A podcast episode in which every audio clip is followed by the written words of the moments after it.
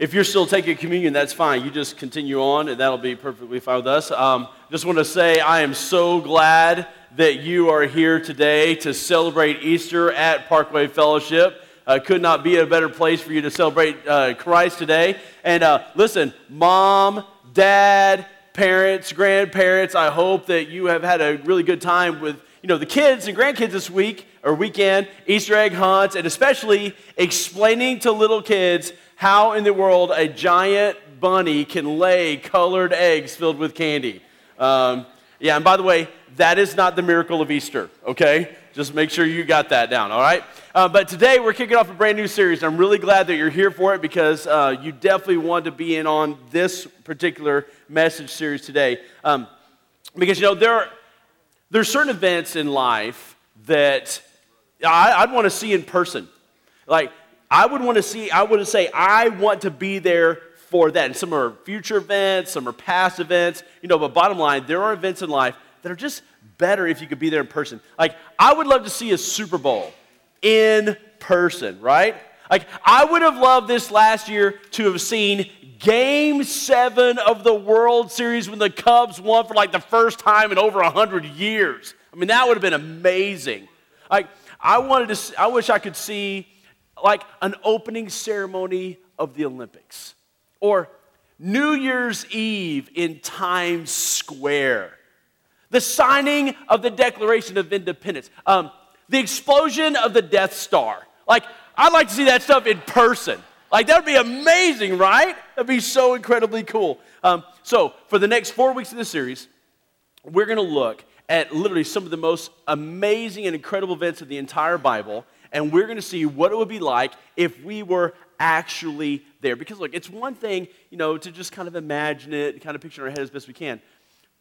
But if we were there, what would be different?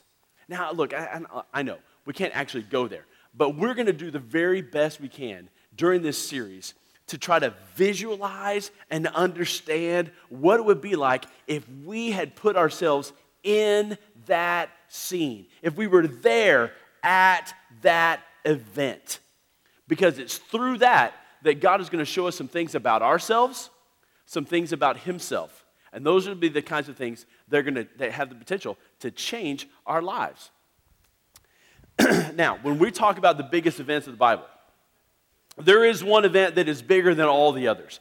Of all the, th- all the things in the Bible that I wish I could have been there to see in person, like, this is the one event that I would pick. Because it was after this one event, which was the resurrection of Christ at the tomb on that very first Easter. It was after this one event that literally world history changed. And think about it. Up until this event, before this event, most people just thought that Jesus was just a prophet. In fact, his own disciples thought that for at least the first couple of years that he was with them. In fact, most everybody thought that he was anything other than the actual Son of God. But not after this event. After this event, that is when everything changed after this event, that is when our world changed how we figure dates on the calendar. After this event, that is when faith in one man literally exploded exponentially through the known world. It was after this event that now we have a worldwide holiday called Easter. It is because of this event that on this weekend in churches all over the world, just like this one, that we will, people will gather together three billion strong to celebrate this one event. And it all happened at an empty tomb. Now, the danger for us is that if we don't ever put ourselves in these events, if we don't ever immerse ourselves in these sorts of events, then we run the risk of viewing, viewing this story and other stories in the Bible as legends or fables or, you know, tales of valor of days gone by. You know, that we would reduce them to just, you know, how those are good stories for kids with a good moral lesson. And we miss out on the fact that the reason why God even gives us these stories and, and allows these events to happen is so that He wants to use them to change the course of our lives and draw us closer to Himself. But if we never immerse ourselves in these sorts of events, then we run the risk of thinking that, I mean, these things never even happen. Because, I mean, after all, I mean, they're fairy tales, right? Or if we, you know, just half heartedly believe that they're true, then we end up making a half hearted commitment to following God. Or maybe if we doubt that these things ever happened, then we doubt what God will do in the future because we doubt what He's done in the past. so we need to immerse ourselves in these events. Um, because God wants to do something great. Because sometimes we forget that these events actually occurred. I mean, they, they occurred in a real place, on a real piece of real estate, to real people at a real time in history. These events actually occurred. Sometimes, like, we forget that. And because I'm a pastor, I've had the opportunity to actually go to the land of Israel where I have seen some of the places where some of these biblical events actually occurred. And I have been to the place where Jesus rose from the dead. Like, you can still go there today because it occurred at an actual place. So, here's what we're going to do to help us immerse ourselves in the story. I brought with me some pictures of some uh, uh, that I took last time I was in Israel of this place. And so that will help us kind of imagine and help us understand and put ourselves in the place where we wish we were there. Now, it, before we go any farther, we need to get a little context of what has been going on the last three days before we put ourselves into the story. Three days earlier from this event, Jesus was crucified on a hill called Golgotha. Now, um, Golgotha is simply a Hebrew word that means place of the skull. It means place of the skull. Sometimes it's called Calvary, okay? Not, not cavalry, like with horses, okay? But Calvary. Calvary is simply the Latin word for skull. So Jesus was crucified on a hill called Golgotha, Calvary, the place of the skull. So, is there a place that looks like that? Because remember, it was called the place of the skull because not only did it look like a skull, but people were taken there to die. People were taken on top of this hill to be killed. So, is there such a place? Well, from this, from a, from a, a place nearby called the Garden Tomb, which you can still go to there is a hill that looks a lot like a skull. In fact, I brought a picture. Let's go and put this picture up here. Um, and if you look kind of on the right, you will see that you can probably make out the image of a skull. Now, again, in Jesus' day, this is after 2,000 years of erosion, okay? In Jesus' day, this would have been much more pronounced. And if you were there, then on top of that hill, you would have seen Jesus and two thieves crucified on a cross. That's what you would have seen. Now, why? Why were they crucified on a cross? Because you and I need a Savior. We need a Savior. Because look, sin has to be paid for. And either you can pay for your own sin by being eternally separated from God in a place the Bible calls hell, or you can get Jesus to pay for your sin for you. Look, that's why he had to die. He died on a cross so that his death could pay the price for your sin, for my sin, for the sins of everybody in the world. Because look, you can't forgive your own sin. Only God can. And God says the way He forgives your sin is you have to accept Jesus into your life and accept His forgiveness. So you need a Savior. Now, after Jesus died, his friends would have taken his body off of the cross and they would have needed to take it to a tomb. Now, listen, there are two proposed sites uh, where Jesus could be buried. One of them has been turned into a church centuries and centuries ago, and you can still go there. The other site is called the Garden Tomb, and it has been preserved, and it looks almost exactly as it did 2,000 years ago, since the first century. Um, and I'm telling you, when you're there, it feels like this is the place, and it's, it's incredible. And get this the Garden Tomb is only about a hundred yards away from this hill of the skull. Because remember, when Jesus died, it was about an hour before sunset. So they had an hour to get him from the, from the hill into a tomb. And so we know it had to be close by. So let's do this. this morning, let's put ourselves in the garden. We're in the, let's say in this morning, you're in the garden about 20 yards from the entrance to this tomb. And if you were there that first Easter morning, what would you have seen? So go ahead and pull out your message notes and begin to write these things down. Here is what you would have seen. If I was there on that very first Easter morning, here's what I would have seen. The first thing was I would have seen an angel, a stone, and frozen guards. I would see an angel, a stone, and frozen guards. Look what the Bible says in Matthew chapter 28. After the Sabbath, at dawn on the first day of the week, Mary Magdalene and the other Mary went to look at the tomb. there was a violent earthquake. For an angel of the Lord came down from heaven and going to the tomb, rolled back the stone and sat on it. His appearance was like lightning, and his clothes were white as snow. The guards were so afraid of him that they shook and became like dead men. Okay, so here's the deal.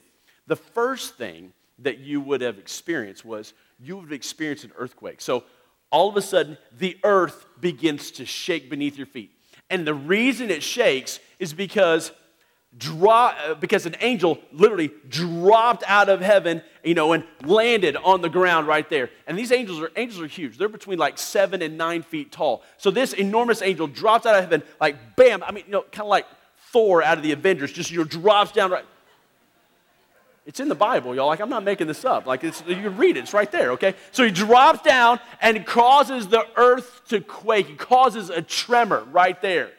And then as he stands up these two Roman guards that are guarding the entrance of the tomb so that nobody steals the body, these battle hardened soldiers go white. I mean, they are so terrified, they are so scared that literally they are paralyzed and cannot move. Okay, this might be the first recorded episode in world history of PTSD. I mean, really. I mean, it's there. It really might be. And so these guards are frozen. And then the angel would have gone over to the entrance of the tomb and rolled the stone away. In fact, I brought a picture of the entrance to the tomb. Let's go ahead and put the picture up there, if we could, please. Here's the entrance to the tomb. And so there would have been a huge stone in front of it, not like a boulder, okay, but more like a disc or a wheel. And the reason we know that is because see in front of the tomb, see there's the, this uh, channel in front of the tomb? In fact, I brought a close up picture of the channel. So let's put that in. So you see, I'm looking down into the channel. That channel runs the length of the, of the front of the tomb. And so it would have made it easier to roll this enormous stone away to, to get in and then roll it back to seal it again. And so this angel would have rolled the stone away and then he would have sat on top. And about this time, if you're there. I mean, this whole thing would have just been so surreal, so unbelievable. Uh, but about this time, you might start to collect your wits about you, and you're like, Holy cow, I'm looking at an angel, like a real angel right there. And the Bible says that the angel was like lightning, okay? Not fast like lightning, but white like lightning.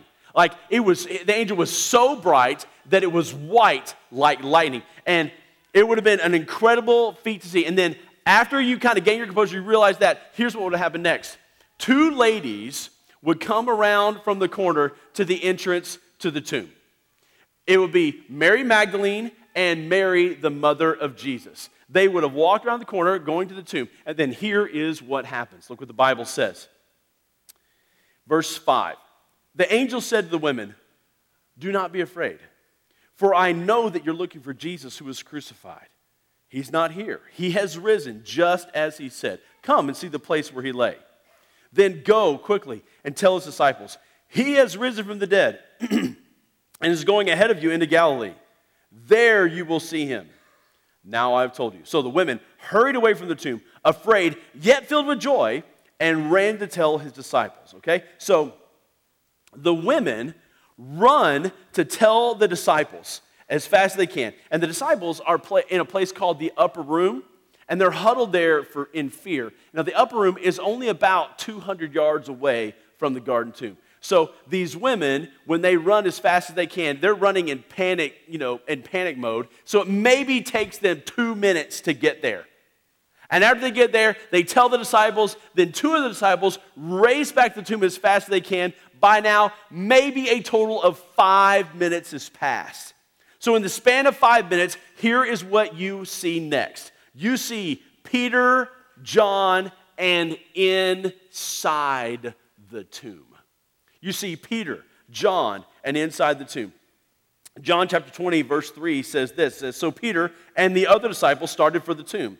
Both were running, but the other disciple, and we know that this other disciple is John, we know that from the context. John outran Peter and reached the tomb first. He bent over and looked in at the strips of linen lying there, but did not go in. Then Simon Peter, who was behind him, arrived and went into the tomb. Okay? So you're there, and Peter and John, at a dead sprint, come racing around. John is a little bit ahead of Peter, and he arrives at the entrance of the tomb. So let's go and put the entrance of the tomb back up there. So John arrives and crouches at the entrance of the tomb to peer in. Peter just runs and just almost dives headfirst into the tomb because he's going so fast. And when Peter enters the tomb, here is what he sees he sees two burial platforms. And by the way, you can still go into the tomb and see it for yourself today. Like they allow people to go in. You'll see two burial platforms. And now, we know that this was a new tomb, so there would not be any bodies in there. We know there's a new tomb. It was purchased by a man named Joseph of Arimathea. And he purchased the tomb probably because he had a family member, you know, maybe a mom or a dad, who was very sick and close to death, and so he would have purchased this tomb. Now, as you can see, this tomb is made out of solid rock, and they try not to carve any more than they have to because, I mean, it's a lot of work. It's solid rock. So, on these burial platforms, let's go and put the first burial platform up there. The, one of the platforms looks like this. See, it's got a, um, it, has it, got a slanted place on the right side. That would have served as a pillow for the head. And normally, there will be another slant on the other side, and they would not carve that away until they knew how tall the person was that was going to be buried there. Because again, they don't carve any more than they absolutely have to. But they would have known who was going to be buried there because they already knew how tall the member of Joseph's family was that was sick. So this platform was ready to go. But inside the tomb, there's a second platform. Let's put that one up there. Here's the second platform. You can see, if you look closely at the bottom, you can see the incline for the head. And then you can also see at the other end, there's still an incline for the feet because they didn't know who was going to be there. This is where they would have laid Jesus. They would have put Jesus here because remember, they had less than an hour to get him from the top of the hill into the tomb. There would have been no time for them to cut the foot part away. And so when Peter goes into the tomb, he expects to see a body there, but it's gone. All he sees are the burial clothes that the body was wrapped in. That's it because the tomb is empty. The tomb is empty. That is what he sees. And so then, now look what happens. You're there. Here's what happens next. In John chapter 20, verse 8, it says, Finally, the other disciple, that's John, who had reached the tomb first, also went inside. He saw and believed. He believed. So, look, John enters the tomb. He sees the platform is empty. Look, John knows too much. He's seen too much. He has seen Jesus walk on the water. He has seen Jesus heal a man born blind. He has seen Jesus make the lame walk. He has seen Jesus feed 5,000 people with just a few loaves and fish. He has seen Jesus crucified, and he knows that Jesus had already predicted his resurrection, and now he's not there. John knows, and John believes. He believes that Jesus is who he says he is he believes. Now, if you're there, you're going to see a third thing, a third big thing. And this is on the back of your message notes. And here's what you see. You're going to see, you're going to see Jesus. Like you would see Jesus. Look what the Bible says in John chapter 10, um, chapter 20, verse 10. Then the disciples went back to their homes, but Mary stood outside the tomb crying. So apparently, and this is Mary Magdalene, so apparently Mary Magdalene has followed Peter and John to the tomb, and they leave, but she stays. As she wept, she bent over to look at the tomb and saw two angels in white seated where Jesus' body had been, one at the head, the other at the foot. They asked her, Woman, why are you crying? They have taken my Lord away, she said, and I don't know where they put him. At this, she turned around and saw Jesus standing there, but she didn't realize it was Jesus. Woman, he said, why are you crying? Who is it you're looking for?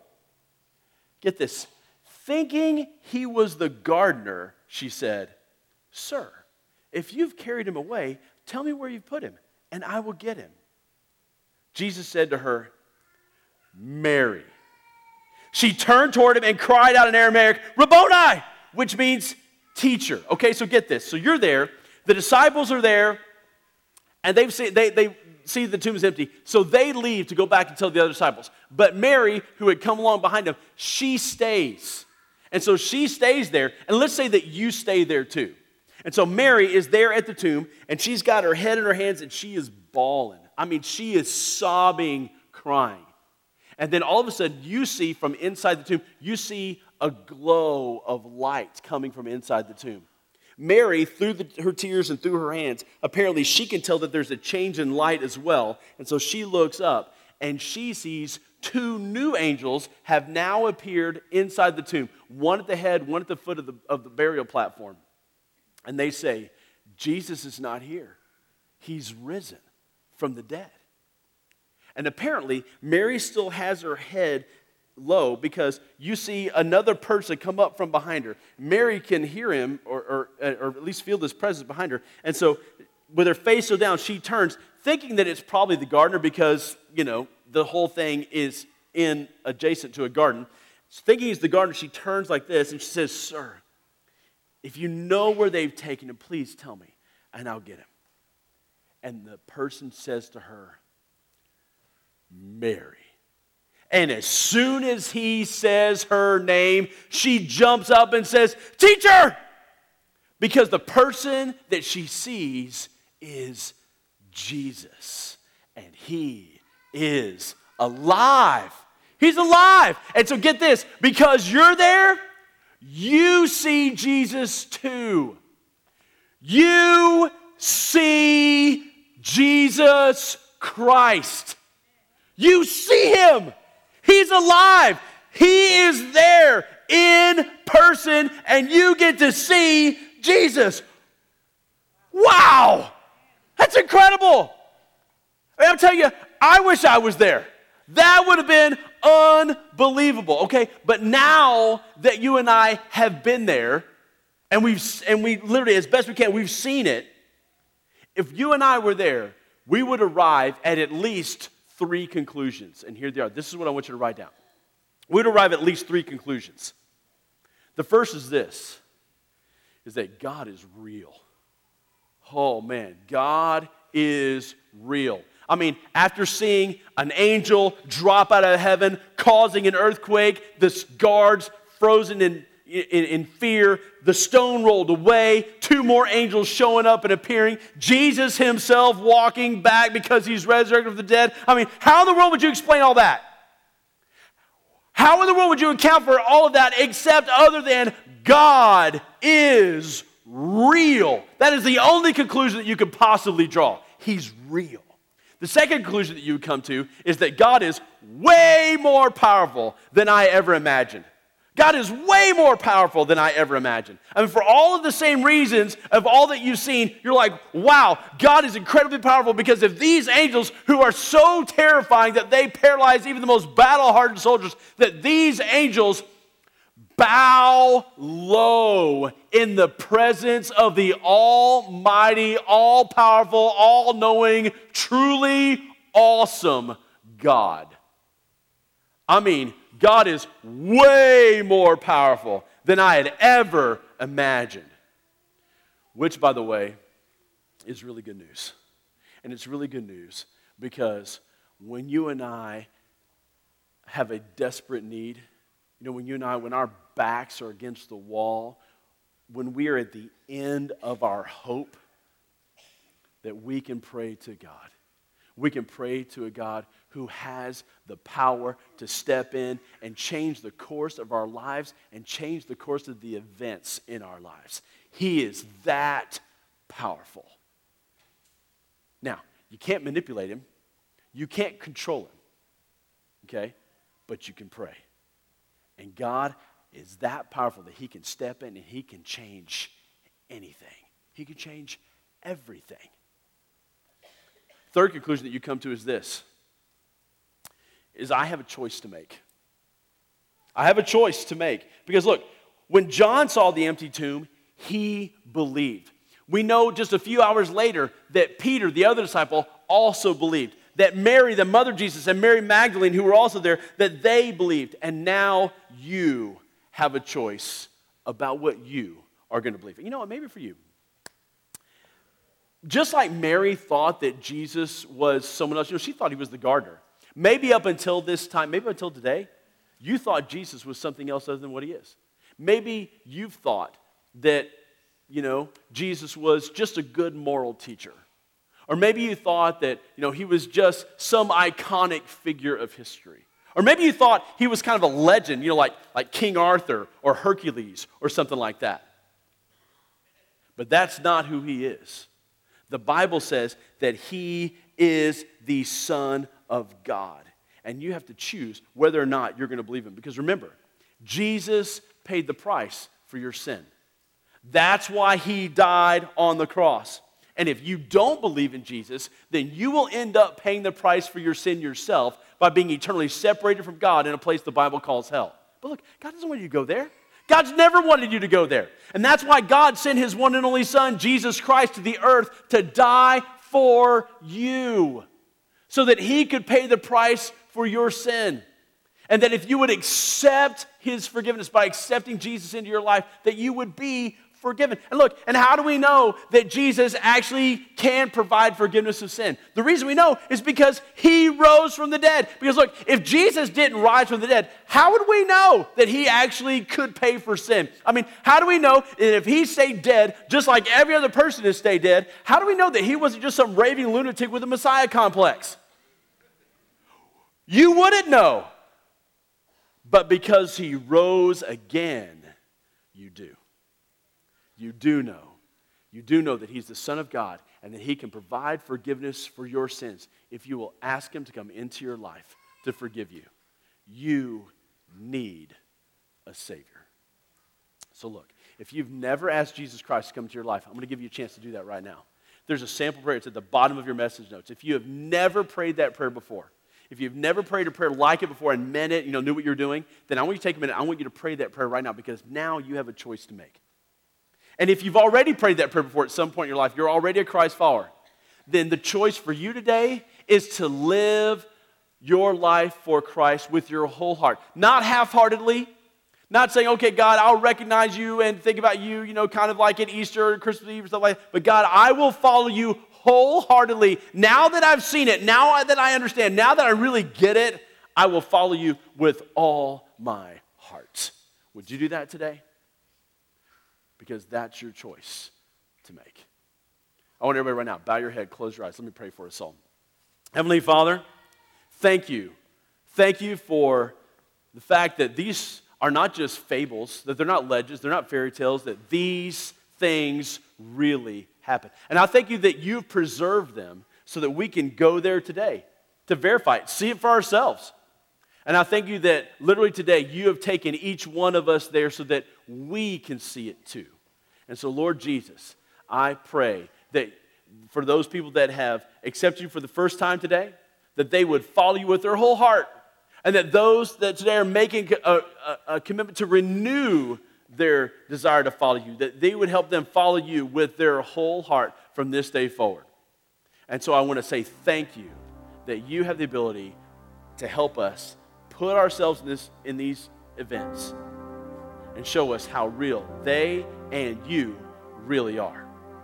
And bring us back next week so that we can hear more. We ask you to do this in the great name of Jesus Christ. Amen.